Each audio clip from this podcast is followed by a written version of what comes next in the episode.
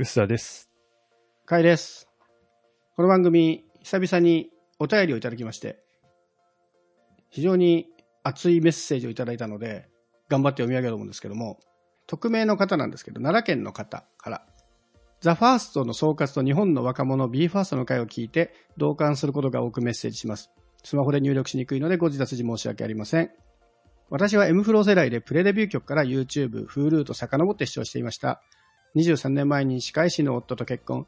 人生の半分を経営の側に身を置いていますが、日高さんの姿勢は初心を思い出すきっかけとなりました。一番難しいのは人材を集めること、育てること、いてもらうことだと痛感しています。日高さんの働きぶりは記憶がなくなるくらい働いてる昔を思い出してエモくてしょうがない笑い。普段オーディション番組は見ないのですが、それは K-POP や日本の大手事務所の育成は昭和感があって響かないからです。最近の若い子は私たちと違って、いい感じだから、接し方さえ間違えなければ行き詰まった日本を変えてくれるような希望が見えるのです。昭和、平成と4世代くらいの反省と進化の賜物だと思いますが、それを支えてあげる年長者になりたいです。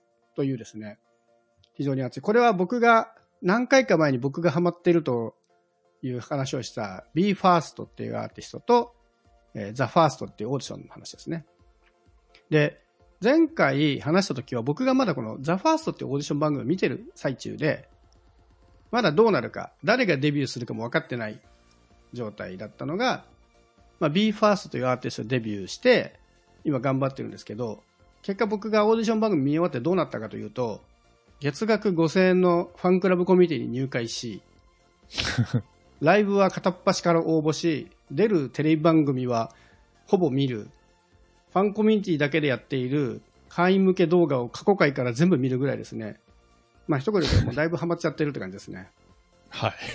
ぐらいの熱量で今、引き続き大好きなんですけど、BE:FIRST の話自体はもうね、一回やってるので、そこであんまり、ここで深掘りとか続きの話は、まあしないというか、まあちょっと別途ね、BE:FIRST の話しかしないみたいな回で、あの、番外編でやろうかなぐらいに思ってるんですけど、今回ちょっとね、まあ、いいタイミングでこの、THEFIRST っていうオーディションから出た BE:FIRST っていうアーティストが先日デビューしまして、でね、これがね、結構ね、音楽業界的に面白かったんですよ。音楽業界的とは？これ何があったかっていうと、BE:FIRST がデビューした日に、INI っていうボーイズグループもデビューしたんですね、今回。で、BE:FIRST は THEFIRST っていうオーディション番組から上がってきたんですけど、その INI っていうアーティストも、プロデュース101っていうオーディション番組があって、そこから上がってきた、オーディションで上がってきたボーイズグループという意味では、すごい一緒なんですよ。ふん。その同じオーディション外のボーイズグループが発売日一緒になっちゃったんで、まあ、やっぱ気になっちゃうじゃないですか。結構ファンコミュニティも似てるし、うん。まあ競うようなもんじゃないよねってお互いのファンが言いながら、まあ実際どっちが上かなみたいなのが注目されてたんです けど、で僕たまたま CD ってなぜか前日に発売するじゃないですか、東京って。うん。普通 CD ってそのランキング入りを計算すると水曜日に発売されるのが、なぜか火曜日に変えちゃうんですよね。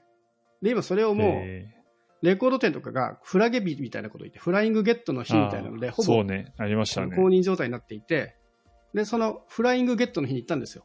うんそ。したらもうね、すごくて、渋谷タワーレコードの前が。え、どういうことですか？渋谷タワーレコードの入り口から50メーターぐらいにわたって、女の子が両サイドにずっと立ってるんです。へ間をね、通り抜けられるのが人一人二人ぐらいの女の子が列を作ってるサイドに。え。はい。で、何をやってるかっていうと、みんなスマホとか紙に、あの、メンバーの名前書いてあって、なんとかくんのトレーディングカードとなんとかくんを交換みたいなの書いてあるんです。何が起きたかっていうと、その、よくあるんですけど、今回も CD を買うと、そのアーティストのグループの中のメンバーのトレンディングカードが1枚入ってる。ランダムで。なるほど。はいはい。で、それが欲しいから交換してくれっていう、その行列がはあものすごいできてて。じゃあ CD を何枚も買ってるってことですかそれ。もうそうです、そうです。で、えーっと、自分、コンプリートしたいから、違うの持ってる人は交換してください。そうです、そうですみたい。な、そういう感じ？でもあまりに人で、普通に歩けないんですよ。ちょっとゆっくりで歩けなくて、スタッフがこう交通整理してるぐらいだったんですけど、で、だからちょうどいいから僕も全部両側見たんですよ。そしたら、9割5分ぐらい、その INI っていう方のファンの子たちで。みんなあの出してるから分かるんですカードとか出してるから。うん。すごい文化圏だなと思って。で、その結果、一応速報値が出て CD 発売の。で初日の売り上げの数値が INI が36万枚、BE:FIRST12 万枚っていう。もうこの時点で結構すごいんですよね。この間、ドリカムが俺たちの CD 売れないんだよねってネタにしてたのが、発売の初週で7500枚ですからね。へまあ、だいぶやばい数ではあるんですけど、で、もともとなんか BE:FIRST って、その事務所の方針で、あの CD 買ってくるの嬉しいんだけど、それが負担になるような買わせ方はさせたくないなみたいなことをずっと言ってたんでえ。すね。うん。はい。そのみんな頑張ってこう、積もうみたいな。CD を買って応援しようみたいなのは、ちょっと賛否両論あるみたいな温度感の中でやってたんですけど、とはいえ、トリプルスコアついちゃったので、そっからですね、一週間、ファンのバトルがね、すっごかったんですよ。なるほど。さらにここから面白いのが、BE:FIRST が狙ってたのは、オリコンじゃなくてビルボードっていうチャートなんですよね。でビルボードってアメリカだとね、もうずっと老舗の超有名ランキングで、洋楽聴いてる人だったら多分知らない人はいないチャートだと思うんですけど、日本だとそんな知名度ないじゃないですか。オリコンに比べると。うんそう、そうかな。まあ、うん。そうかもしれない、あオリあの一般のイメージとして。最近ちょっとね、だいぶ伸びてきた気がするけど。で、面白いのはそのオリコンって、まあ、昔ながらのランキングなんで、CD 売るとめちゃめちゃ上がるんですよ、ランキングが。へえ。あれでもなんか配信とかも入ったんじゃなかったっけ？入るんですけどもね、CD がやっぱり大きいみたいです。あ、比重が高いってことですね。で、それに対してビルボードは結構いろんな要素を取り入れていて、これ後でね、リンク貼っておくんでぜひ見てほしいんですけど、これビルボードのね、チャートはこういう風に分析しますよっていう8つの指標が載ってて、CD セールス、ダウンロード数、ストリーミング数、ラジオ放送回数、PC による CD 読み取り数、ツイート数、えー YouTube 再生回数、カラオケで歌われた回数。で、この8個の指標をトータルで見るから、CD 売れてりゃいいってわけじゃないチャートではあるんですよね。だから、ここで1位を取ろうっていうのがもともとその BE:FIRST と、その事務所の戦略だったんですよ。おお。あ、これ面白いね。これめちゃくちゃ面白いでしょ、このデータ。ね、これね、並び替えできるのすごく、すごいね。あ、そうそうそう。このサイトめっちゃ面白いんですよ。そうあぜひ遊んでほしいすげえ、これ。めちゃくちゃいいじゃん。じゃあ CD を何枚も売ったら何ポイントってのは公開されてないんですけど、まあ大まかにはまあ分かるようにはなってて、詳しい人が見たら。結果、このビルボードで1位取るために何をしましょうっていうあのファンのまとめサイトが結構できて、まず CD を買ったら手持ちの PC とスマートフォンで読めるだけ読みましょうとか。なるほど。で、YouTube は連続再生しましょうとか。ねなんかね、これ都市伝説かどうかわかんないんですけど、YouTube 連続再生するときに、無音状態にしてるとカウントされないみたいな話もあって。本当かどうかわかんないんですけどね。いや、そんなことないですよ。うん。いや、それはないと思うな。とか、いろんな噂もあるので、みんなちょっとずつ音出しながら回したりとかしてて。で、極めつけは、LINE ミュージックだけ30秒の無料視聴でもカウントされるって話があって。面白い。有料の人だとフルで聞けるんだけど、そうすると3分、4分かかっちゃうから、再生回数が無駄になっちゃうんですよ。再生回数稼ぐためには、30秒ごとに終了して、もう一回再生っていうのをひたすらしまくるっていう。ことをやろうっていうのが、もう最後怒涛のように行われてて、でね、ここからさらに面白いのがですね、うん。このランキングが出る直前に、バズリズムっていう音楽イベントがあったんですよ。で、そこでその BE:FIRST が出て、そのバズリズムってイベントには、えーダイスっていう、これボーイズグループと、あと、まあ、この間も話しましたけど、同じスッキリからオーディションでデビューした20が一緒に出たんですね。で、どうやら、その同じイベントで出会ったので、ちょっと仲間意識ができたのか、なんか20ファンたちが、あの、頑張ってねって言って、あの、BE:FIRST の曲を再生してあげるみたいなことが起き出して、すごいんですよ。ええ面白いね。うん。で、さらに極めつけが、BE:FIRST の発売、出る直前に、V6 が最後のベストアルバムを出したんですよ。はい。かけあの、そう、関係あると思うじゃないですか。なんだけど、V6 のその発売日が V6 のなんか記念日で11月1日か2日だったかな。で、その日に BE:FIRST のさっきのフラゲ日だったんですよ。そしたら BE:FIRST のファンたちが、ツイッターに投稿すればするほどランキング上がるんだけど、今日は V6 の日だから控えようって言って、控えたんですよ。一部の人たちが。そしたら、V6 のファンの人たちが、あの時はありがとうって言って、今度 BE:FIRST の再生回数に協力するっていうはあ、すごいね。事件が起きて、最後はもう面そういうボーイズグループとかガールズグループ大好きな人たちが、まあ、これは僕の見えてる範疇だから、必ずしも全員じゃないと思うんですけど、多少すればそういう動きはあって、結構みんなで BE:FIRST を盛り上げて、むちゃくちゃ再生回数回したんですよ。で、その結果、ランキングは11月10日に発表されたんですけど、見事、BE:FIRST が1位を取れたんですよ。ただ、このもう1位がね、もう本当にわずかな差で、1位が取れたのが23,658ポイントなんですけど、2位がその INI で23,149なんで、500ポイントぐらいしか違わないですよね。その500ポイントがどんだけ大きいか分かんないけど、少なくとも数万ポイントの戦いで500ポイントしか違わないって、本当接戦をギリギリ制して勝ったっていう。すごいね。これ僕がね、すごい面白い時代になったなという思ったのは、まあ、ビルボードは昔からそうだったっぽいんですけど、これ最終的な CD 売上で言うと、INI は50万枚売ったんですよ、初週で。1日目に36万枚売った後、14万枚積みまして、50万枚売ったの。で、BE:FIRST は20万枚。だから CD の売上で言うとダブルスコア以上つけられてるのに、他の再生ポイントが強いと、ここで1位取れるんだっていう、このビルボードチャートの面白さ。へえ。まあなんかストリーミング時代ってそういうのってちょっと見えてたとは思うんですけど、まあほら、CD すごい売れてるけど、Spotify のランキング来ないよねみたいな肌感としてはあったじゃないですか。それがこのデビューしたばっかりの人気ボーイズグループが直接体験したことで、すごい可視化されて見えてきて、昔から見てた人は多分いるとは思うんですけど、僕にはもうこれがすごい、あ、今こういうことになってんだなっていうのがすっごい面白くて。でね、ビルボードのね、その、チャートインサイトってページ見てもらうと、どれが1位だったか全部出てるんですよね。CD セールスは何位とか。で、これで見ると、あの、BE:FIRST は全部ね、4位以内に入ってるんですよね。ツイート数だけ4位だけど、CD はで2位。まあ当然ですけど。でそれ以外全部1位取ってる。カラオケもラジオも CD の取り込み数とかも1位を取れてる。INI の方は CD はもうぶっちぎり1位なんですけど、意外に面白かったのがラジオ放送回数が45位なんですよ。で、YouTube の再生回数も18位。で、これには実はからくりがあって、INI のロケッティアは YouTube とかね、先に公開しちゃってたんですよ。ああ、なるほど。そうなんかね、イベントの絡みでそこで出さざるを得ないスケジュールがあったらしいんですけど、で、それに対して BE:FIRST は、もうここのビルボードで1位取りたいんで、ビルボードの、えー集計対象となる日に YouTube を公開して、楽曲配信もやって、で、ラジオもその週に徹底的に、もうね、すごい戦略的ですよ。メンバー7人いるんですけど、7人を分割して地方のラジオ局を巡らせるっていう。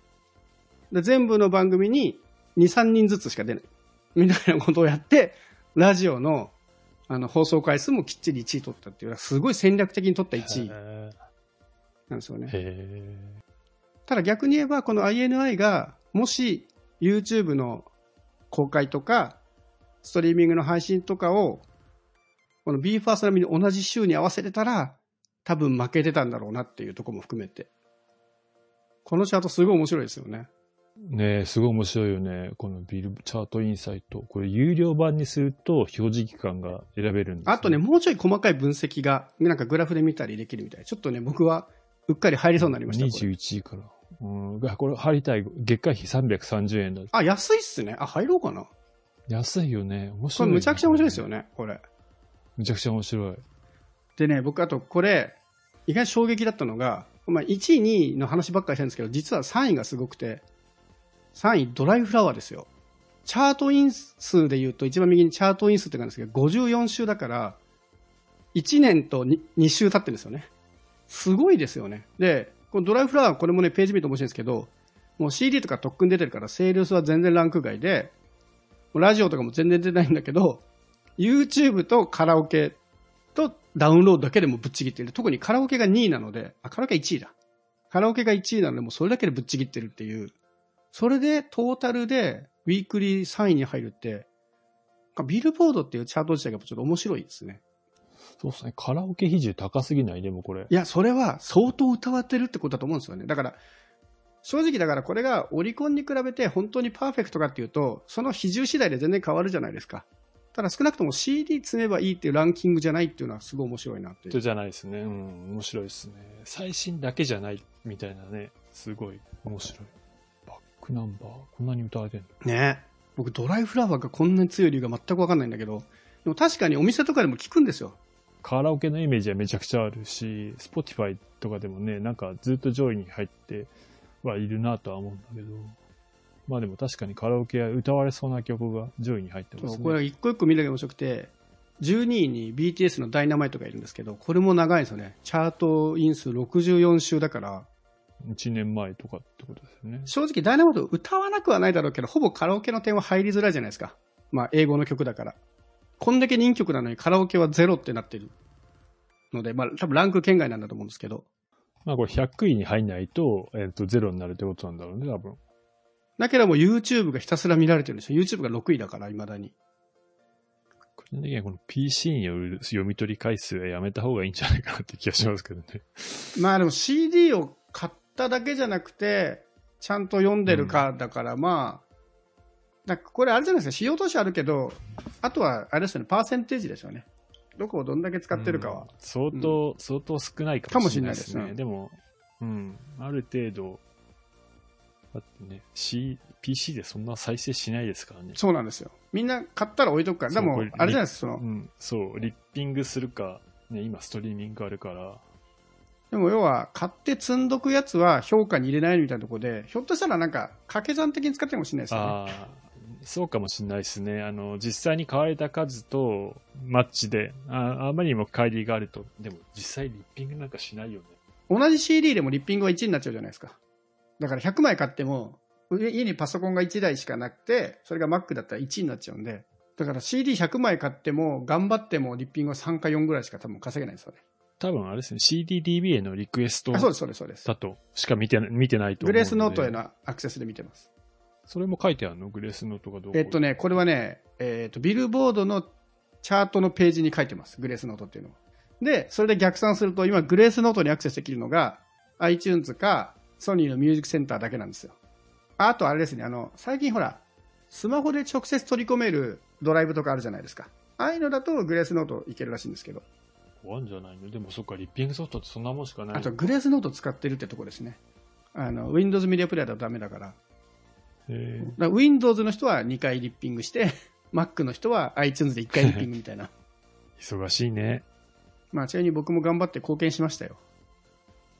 うん、再生しまくりと家中のパソコン使ってリッピングはまあ一応、なんか、選挙活動に近いですよね。その、僕選挙はちょっとお祭りごとと思ってるんで、投票したからこの人どうなるかなみたいな見守るみたいな気持ちで。そうっすね。あの、まあ結果が楽しくなるから投票には行っていこうっていう感じですかね。そのノリで、まあ結果ね、1位取れてよかったですけど、その、そのアイドルのバトルって意味で面白かったんですけど、ビルボードが全てではないにしろ、もちろん CD 積む時代じゃない音楽の見方が一つできてきてんだなっていうところが、すごい面白かったんで。そうっすね。これ本当面白いわ。よかった。気に入ってもらえて。多分見たことあったんだろうけど、なんかそういう目線で見たことなかったから。でもね、ファンにとってはこれをハックすることはめちゃくちゃ重要なわけですよね。普段なかなか見えてない世界だったんですけど、まあ、特に僕はやっぱ渋谷の現場見たのがもうむちゃくちゃ面白くて、特にやっぱタワレコはちょっとそういうアイドルの聖地みたいな感じにもなりつつはあるので、な感じでこのチャートはね、ちょっとリンク貼っとくんで、まあ、ちょっと音楽に興味ある人とか、これ見るだけでね、結構いろいろ楽しめると思うんで、まあね、ちょっと BE:FIRST の話ではあるものの、ちょっと音楽業界、ちょっと面白いなっていうのはね、やっぱり僕もあんまり CD さえ買えばランキング上がって人気曲ってあんまり好きなムーブメントではなかったんで、まあ、なかなかね、ちょっと面白い現象でした。